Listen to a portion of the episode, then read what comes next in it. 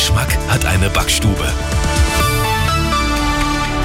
Es ist 10 Uhr, die Nachricht mit Lisa Nagler. Zuerst das Wichtigste aus München und der Region.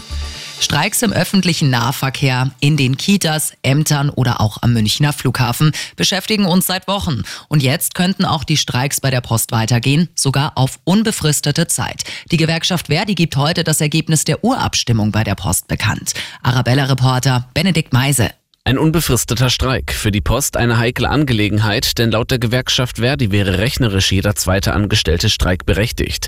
Sollte es zu einer Arbeitsniederlegung kommen, müsste die Post, um weiter ausliefern zu können, sehr viel Geld in die Hand nehmen, externe Lager anmieten und zusätzliches Personal einsetzen.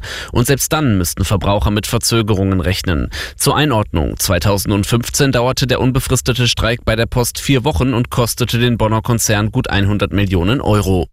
Der Blick in die Ukraine. Zahlreiche Städte im gesamten Land melden heftigen Raketenbeschuss, darunter die Hauptstadt Kiew. Es gibt Probleme mit der Stromversorgung. Anwohner in Kiew berichten in sozialen Netzwerken von einem heftigen Explosionsgeräusch. Auch Bürgermeister Klitschko hat auf Telegram Raketeneinschläge bestätigt.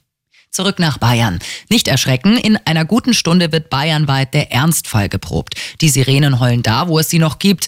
Auch Warn-Apps wie Nina und Katwan schicken Push-Mitteilungen auf Smartphone und das neue System Cell Broadcast schickt eine SMS. In solchen Ernstfällen sofort das Radio einschalten. Arabella München informiert dann, was zu tun ist. Und das ist sonst noch los in München und der Region.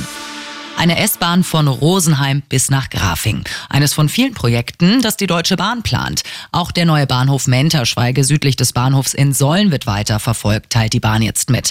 Dort sollen auch Regionalzüge halten. Ein neuer S-Bahn-Halt ist auch bei Weichselbaum auf der Linie S8 angedacht, um das Gewerbegebiet Oberpfaffenhofen anzubinden.